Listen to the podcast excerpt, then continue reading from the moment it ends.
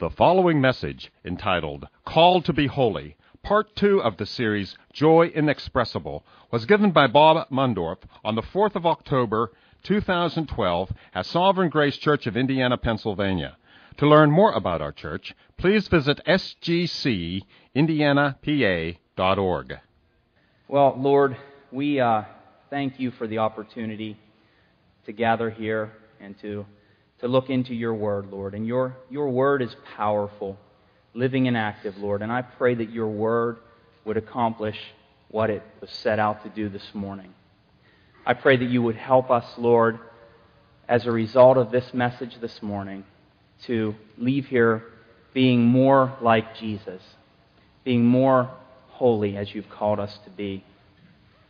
Lord, we also pray for Mark and Joe. We pray that you would bless them, Lord, as Mark preaches in Tennessee, as Joe preaches in Pittsburgh. We pray that you would give them a love for the people, give them a compassion, and give them a, a boldness to speak your truth. And we pray that your word would accomplish its purpose in those places as well. Lord, be with me this morning as I seek to preach the meaning of this passage. I declare my dependence on you, Lord. I can do nothing apart from you. And I know you want to help us. So I'm thankful that you'll do that. We pray this in Jesus' name. Amen. In his book, The Hole in Our Holiness, which I, I highly recommend, uh, Kevin DeYoung describes that oftentimes many Christians can feel the same way about holiness, about being obedient to the commands of God's Word, as he feels about camping. Listen to how he describes it and see if you relate. He says, "I've never understood the attraction of camping. Although I have plenty of friends and relatives who are avid campers, it's all, always seems strange to me that someone would work hard all year so they can go live outside for a week. I get the togetherness stuff, but why do it in tents with community toilets and mosquitoes? Who decided that vacation should be like normal life, only harder?" He goes on to say, "I know there are a lot of diehard campers in the world. I don't fault you for your hobby. It's just not my thing. Camping is one more thing I don't need to worry about in life. It may be great for other people, but I'm content to never talk about it, never think about it, and never do it. Knock yourself out with the cooler and collapsible chairs, but camping is not required of me, and I'm fine without it." Unfortunately, I think many Christians can look at holiness and obedience like Kevin looks at camping. We don't really care about it. Maybe, maybe you feel like it's just not your thing.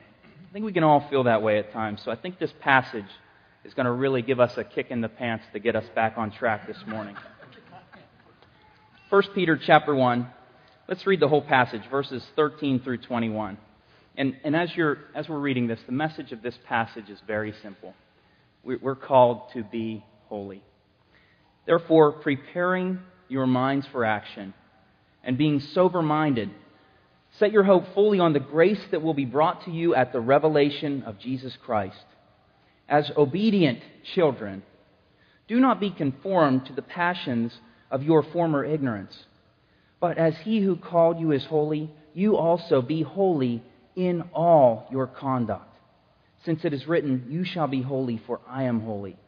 And if you call on him as Father, who judges impartially according to each one's deeds, conduct yourselves with fear throughout the time of your exile, knowing that you were ransomed from the futile ways inherited from your forefathers, not with perishable things such as silver or gold, but with the precious blood of Christ, like that of a lamb without blemish or spot. He was foreknown before the foundation of the world, but was made manifest in the last times for the sake of you, who through him are believers in God, who raised him from the dead and gave him glory, so that your faith and hope are in God." What I, what I love about this passage and what I love about the Bible in general is that the dues, the things that we are called to do as Christians, the commands, are never, ever disconnected from the dids, what God has done. And that little word that this passage begins with, the word "therefore," links the call to be holy, our responsibility, back to what we learned last week in chapter one, that, that God has called us to be born again, to walk in newness of life. He's given us a living hope. And that work that Jesus Christ did, that, that fuels all of this holiness, this call to do things, to conduct ourselves in a holy manner, to be obedient. I love the word therefore. It gives us such hope. So we want to remember as, as we're being motivated to be holy this morning, that this is linked to the work that Christ did. Holiness doesn't bring us to Christ. Christ brings us to holiness. We need to remember that. I love how Peter lays out the game plan for holiness like a, a veteran coach. First, he addresses our mental attitude. He, he wants us to get our heads in the game. He addresses our thoughts. He wants us to get in the zone. Second, he clearly states our assignment, our goal, perfect execution on every play, to be holy. And finally, he'll motivate us with a, a pep talk that will remind us that our holiness, our success, was already purchased for us by Christ, by His precious blood. That really will give us hope. So those are the three points. The first point is, is based on verse thirteen. Point one, prepare your mind for holiness. Verse thirteen says, therefore, preparing your minds for action and being sober-minded, set your hope fully on the grace that will be brought to you at the revelation of Jesus Christ.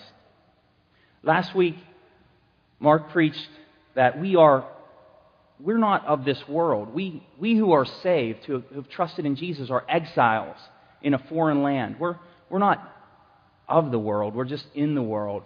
And we're just passing through, and we have a destination that we need to set our hope on. So we're exiles, and Peter, Peter commands us to prepare our minds for action. There, there are a lot of things in this world that can distract Christians from their mission, from our call to be holy. Prepare your minds for action. In essence, Peter is saying, roll up the sleeves of your minds.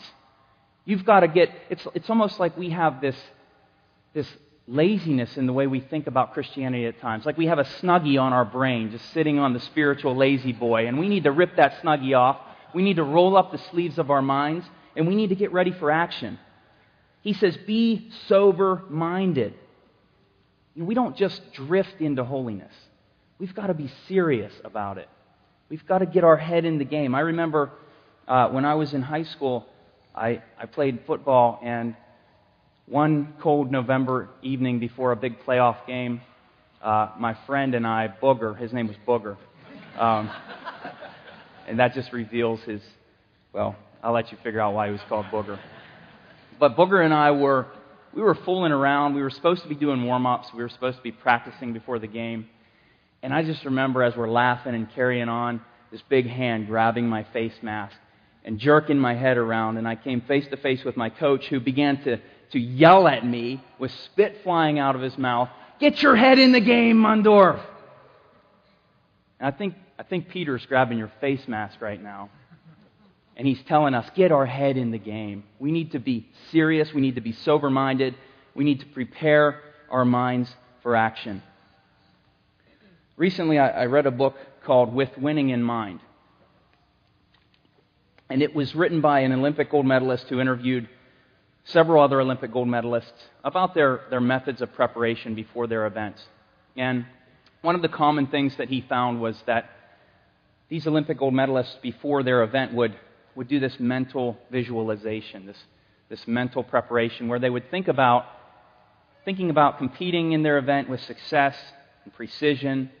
And then they would all picture themselves winning, with winning in mind. They would all picture themselves winning. They would even go so far as to picture themselves on the podium and, and receiving the gold medal. And when Peter says,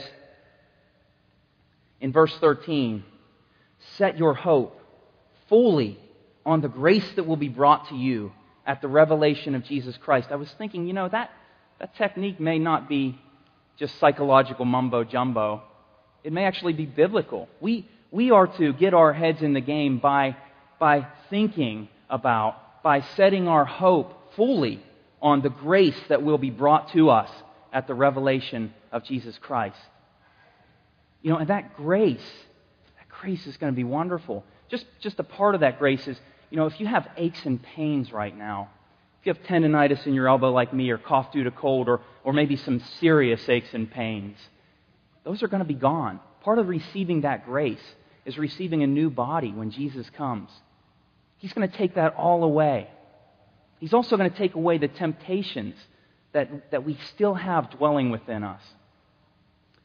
And so we're to set our mind on the grace. We're to look ahead. We're to begin with the end in mind.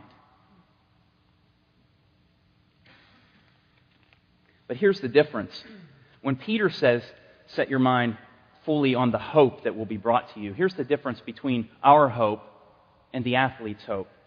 The athlete's hope, it's not certain. It's, it's nothing more than uncertain expectation.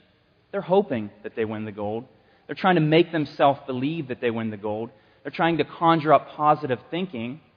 But you know what? Our hope is more than an uncertain expectation. Our hope is anchored in the concrete reality. We have a full assurance that Jesus is coming back one day, and that He's going to bring that grace with Him, and He's going to take us away, give us a new body. We're going to live with Him forever in glory. And that that's that's truth. That's anchored in truth. So it's not we're not hoping in the same sense that the athlete's hoping in when they have winning in mind. That truth of future grace will motivate you to live a holy life now. I like how the author of Hebrews puts it in Hebrews chapter twelve, verses one and two.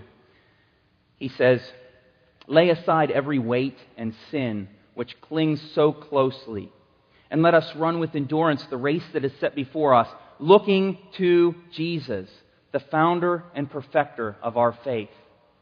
We're to look to Jesus the whole time of our exile. We're to never take our eyes off of Jesus. He's coming back someday. And we can get so distracted by the things of this world, but the author of Hebrews tells us, lay them aside. Lay aside every weight and sin that hinders you. And that's where Peter's going to bring us back to, the present, in point two. He's going to tell us how to do this and how to live it out in our lives right now as, as we're exiles. We're not there yet. We're hoping in that day. But we need to know, what do we do now? So point two is based on verses fourteen through seventeen. Point two is our, our assignment, our goal. What do we do right now? Well, we be holy. That's what we do. Verse fourteen, as obedient children, do not be conformed to the passions of your former ignorance, but as He who called you is holy, you also be holy in all your conduct. Since it is written, you shall be holy, for I am holy. And if you call on Him as Father who judges impartially according to each one's deeds, conduct yourselves with fear throughout the time of your exile. This is our assignment. It's plain and simple. It's black and white. Be holy. Basically, being holy just means simply to be like Jesus. Jesus was pure. Jesus was sinless. And God is calling us to be like Jesus. That should be our goal. That should be what we strive for. God's end goal for every Christian is the same. If this is God's goal, it should be our goal. I believe that we are here right now to be like Jesus. Listen to Romans chapter eight, verse twenty-nine. For those whom He foreknew, He also predestined to be conformed to the image of His Son. This is telling us that God's goal is to make us like Jesus. Ephesians four fifteen tells us alike that we are to grow up in every way, in every way, into Him who is the head, into Christ. If this is God's goal, shouldn't it be our goal too? Shouldn't our life goal be to be holy, to be like Jesus? Being holy means to be obedient. Peter says, as obedient children. And as I studied for this passage, I realized that Jesus Himself talked about obedience more than I think anyone in the New Testament. Jesus was concerned with our obedience. Jesus said things in, like in Matthew seven twenty-one. He said this, and this is eye-opening. Listen to this. Jesus said, "Not everyone who says to me, 'Lord, Lord,' will enter the kingdom of heaven, but the one who does the will of my Father who is in heaven. Jesus is concerned with what we do. Jesus said in another place, if, if you love me, you will keep my commandments.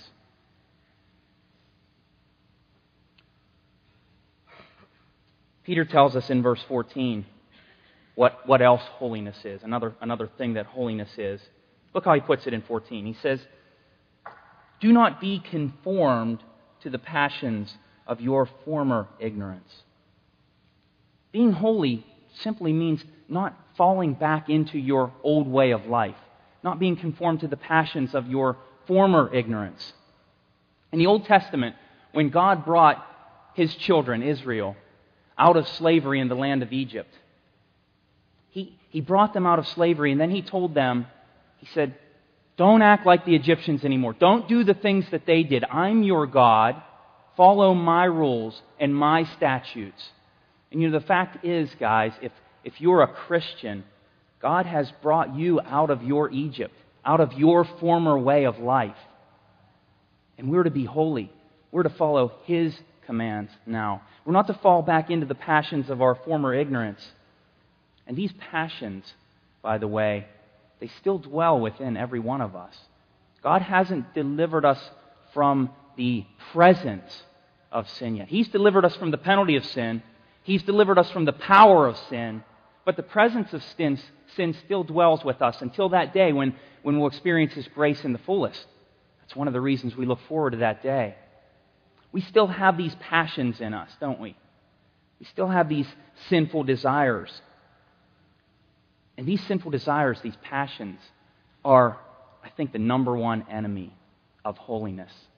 Listen to how Jerry Bridges puts it in his book, The Discipline of Grace. He, he calls them evil desires. He says, the evil desire within us constantly searches for occasions to express itself. It is like a radar system whose antenna is constantly scanning the environment for temptations to which it can respond. I identify with this. This is so true. Listen, he says, though we can be tempted by most anything, each of us has certain sins we're more inclined to. Realize that your temptation antenna is constantly scanning your environment, looking for those areas of sin. That's so true. We all have these sinful appetites that still dwell within us. You know, you know what yours are. You know where you're most vulnerable. You know what your temptations are that you struggle with. And I, I want to help you this morning. I, I know God wants to help you. And I think one way is just telling you, know them. Know what those are. Know yourself. That's going to help you. When you know what those passions of your former ignorance are, you're not going to fall into their deceitful tricks as easily.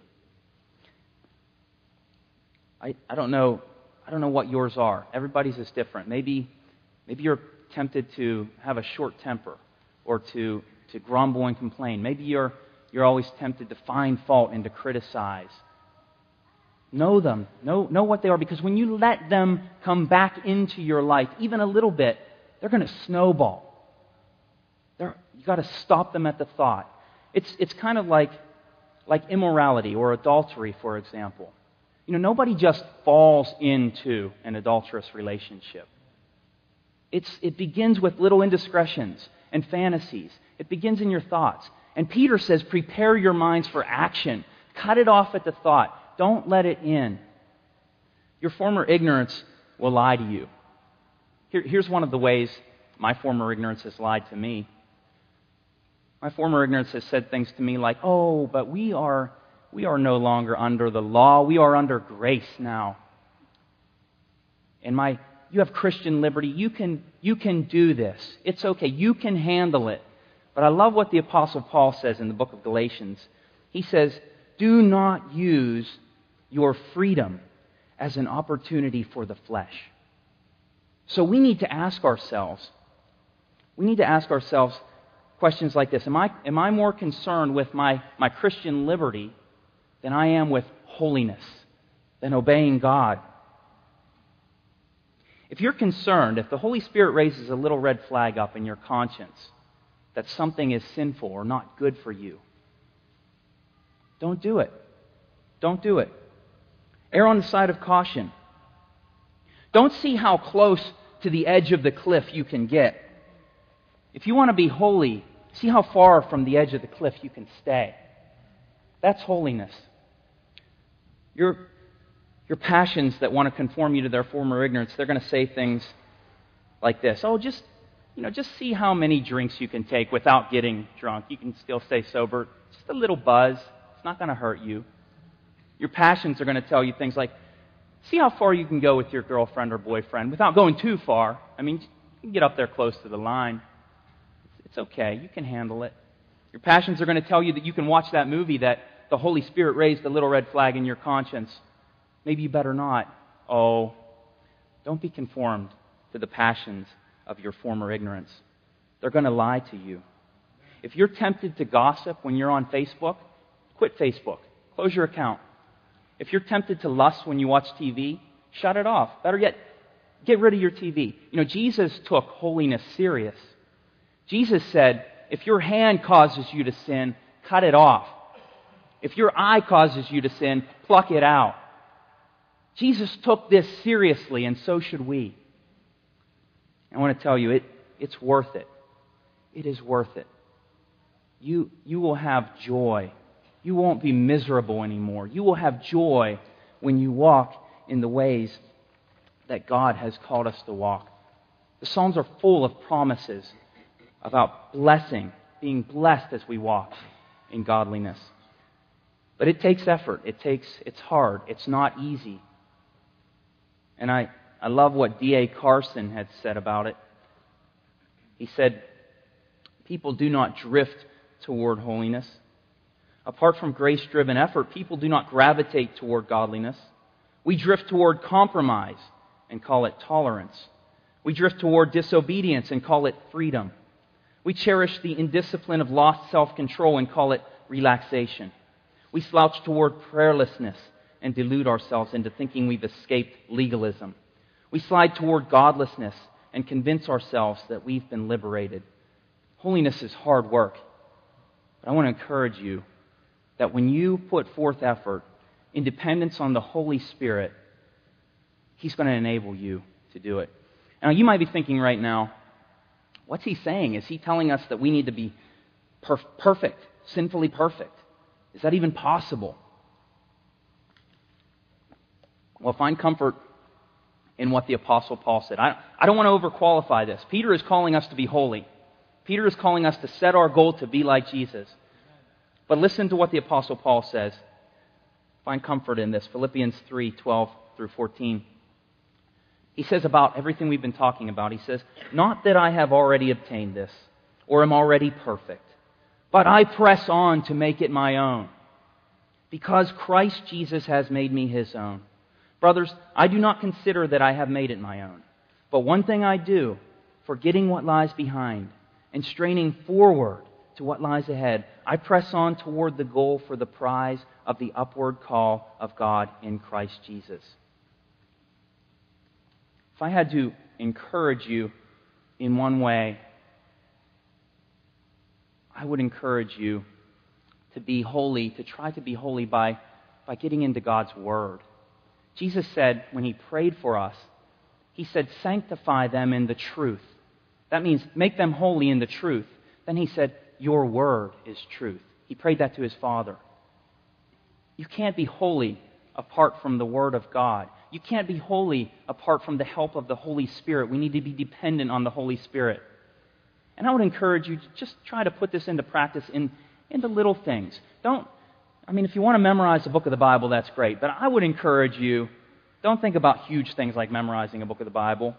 Think about just making the right decisions in the little things, day by day, hour by hour. That's where you're going to grow. That's where you're going to become holy and be more like Jesus. And the Spirit of God is going to help you. He wants to help you to do that. Look at, look at this other motivation that Peter gives us in verse seventeen. Peter says in verse seventeen, and if you call on Him as Father, if you call yourself a Christian, if you say God is your Father, if you call on Him as Father who judges impartially according to each one's deeds, conduct yourselves with fear throughout the time of your exile. I don't know what that sounds like to you, but to me that sounds like fear-driven motivation for obedience. That, that may be controversial. That may be something that you've heard is wrong. But to me, this verse sounds like fear-driven motivation for obedience. It says, conduct yourselves with fear throughout the time of your exile. You know, Jesus spoke a lot about this too. Jesus said things like he said in Matthew ten twenty-eight.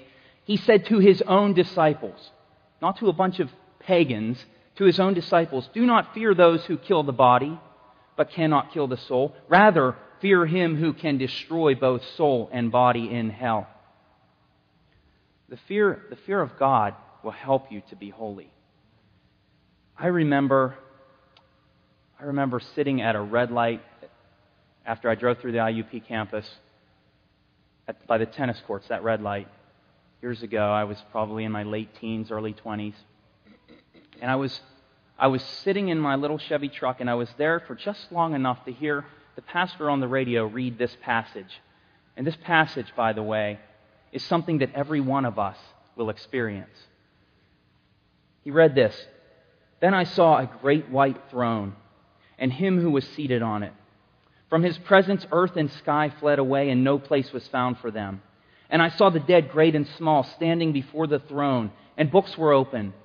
Then another book was opened, which is the book of life. And the dead were judged by what was written in the books, according to what they had done. And the sea gave up the dead who were in it. Death and Hades gave up the dead who were in them. And they were judged, each one of them, according to what they had done. Then death and Hades were thrown into the lake of fire. This is the second death, the lake of fire. And if anyone's name was not found written in the book of life, he was thrown into the lake of fire. That passage hit me like a ton of bricks. I, I just heard him say, according to what they had done. And all I could think about was the way I had been living. All I could think about was the, the things that I was doing over and over and over again that I knew were displeasing to God. I felt like all I had to offer to God on that day were just filthy rags. And God spoke fear, a healthy fear, a good fear, into me that day, which brought true repentance from some of the ways that I had been living. I think some of us can think that on that day when we go to stand before Jesus, we're, we're going to be running up and giving him a high five. Or like, I think someone told me about this new country song that talks about sitting down and having a beer with Jesus. I don't think it's going to be anything like that. I don't think it's going to be like that at all. I think our, our initial reaction on that day is going to fall be, to fall flat on our face before His, His awesome holiness and power. That's fearing God. That's the kind of fear that should motivate us to know and to follow His Word. And I want to tell you, if, you, if you've trusted in Jesus, if you've trusted in Jesus, there is no condemnation. We don't fear condemnation. No, we fear, we fear displeasing a good and loving Heavenly Father who saved us from our sins. We fear walking off of His path of blessing. True holiness will result in joy. And this fear motivates us. God wants to bless us. Let, let me just say, I don't want anyone to be confused. Our, when, when Peter calls us to be holy, he's not talking about our, our positional holiness. Please, please get this. I don't want anyone to be confused and think I'm saying something I'm not. He's not talking about our justification. If you've trusted in Christ, all your sins have been forgiven and wiped clean. God has declared you holy. But, but, we, we have this, what Peter's talking about, this experiential holiness, where the rubber meets the road, our conduct, our deeds. Do you see all those words he says? Our obedience. It's not talking about justification. He's talking about our sanctification. He's talking about the process of, of us becoming like Jesus. That's the kind of holiness that he's calling us to. And I believe the fear of the Lord, the fear of the Lord works both ways. If you're not a Christian, then you should fear condemnation. You should fear an eternity in hell. You should fear standing before God and his holiness and power. But if you are a Christian and you've been made holy positionally, you should still fear the Lord. The Psalms tell us, the Psalms tell us all kinds of stuff about fearing the Lord. For example, Psalm one twelve, one says, Blessed, blessed is the man who fears the Lord, who delights greatly in his commandments. Do you delight greatly in his commandments? Or Psalm one twenty-eight, one, Blessed is everyone who fears the Lord, who walks in his ways. Do you fear the Lord enough to know, to learn his ways, and then to walk in them? The fear of the Lord is a great motivation for holiness. And I want to tell you from, from the bottom of my heart, this fear of the Lord that brings holiness will bring, it will bring joy to you. Walking in God's ways will bring true joy into your life. Jesus called it fullness of joy. Life to the fullest. It might seem restrictive, but it's not. It's the way to true joy. So we've talked about preparing our minds for action. We've talked about our goal, our assignment to be holy. And finally, finally, the third point is based on verses eighteen through twenty-one. And we're going to see here the whole basis for this call to holiness. Point three, our confidence for holiness. Jesus' blood. Verse eighteen starts with the word knowing.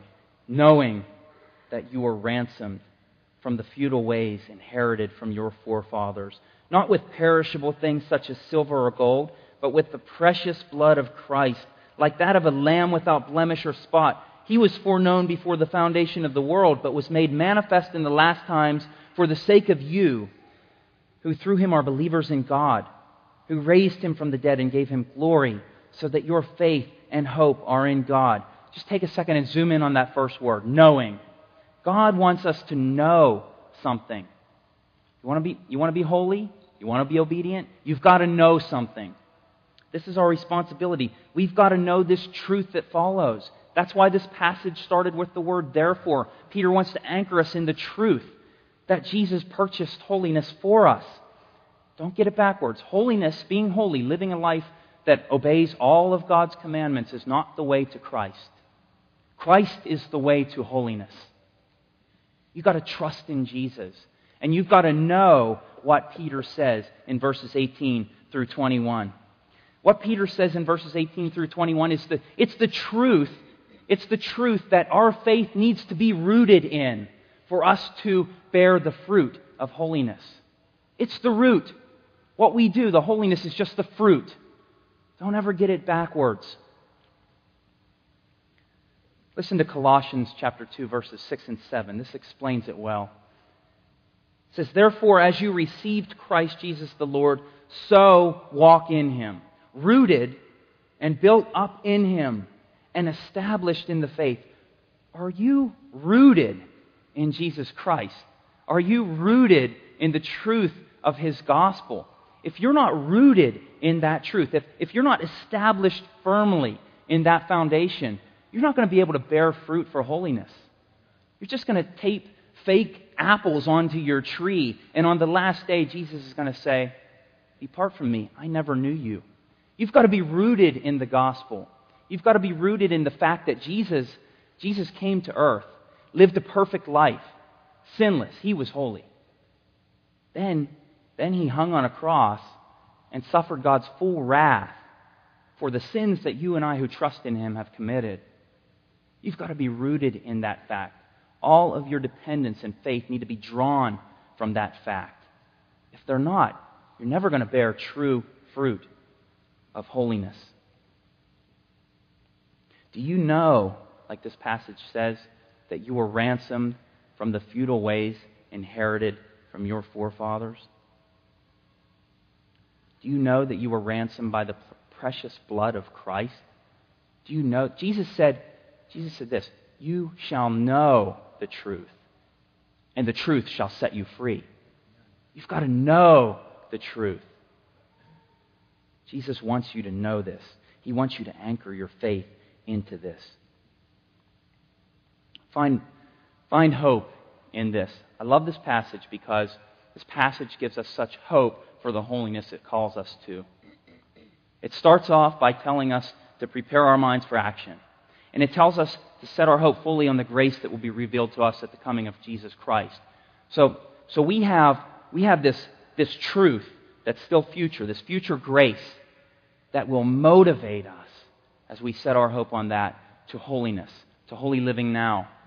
But then, then we have this knowing, what, what Peter just said, this, this past event, the gospel of Jesus Christ, the fact that Jesus died for our sins, rose again to give us newness of life. We have these two things, one in the front, one in the back, like a, I think of a, a push-pull train, one of those trains that has a, a locomotive engine in the front, pulling it, and a locomotive engine in the back, pushing it. And that's what Peter gives us in this passage. We have the gospel of Jesus Christ pushing us, driving us, all our faith rooted in that. We have this coming event of future grace to look forward to, pulling us. And here we are in the middle, situated between these two locomotives of, of motivation, of power, accompanied by the Holy Spirit to help us with our effort.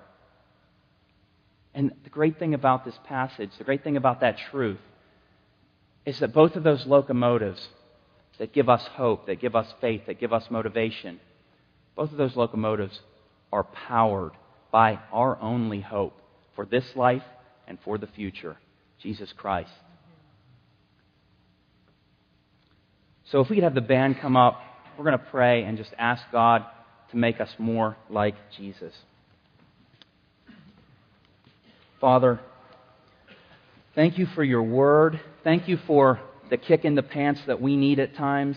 Lord, I pray that this word would cause us to become more like Jesus. Lord, that's where, that's where true life is. I know you want that for all of us.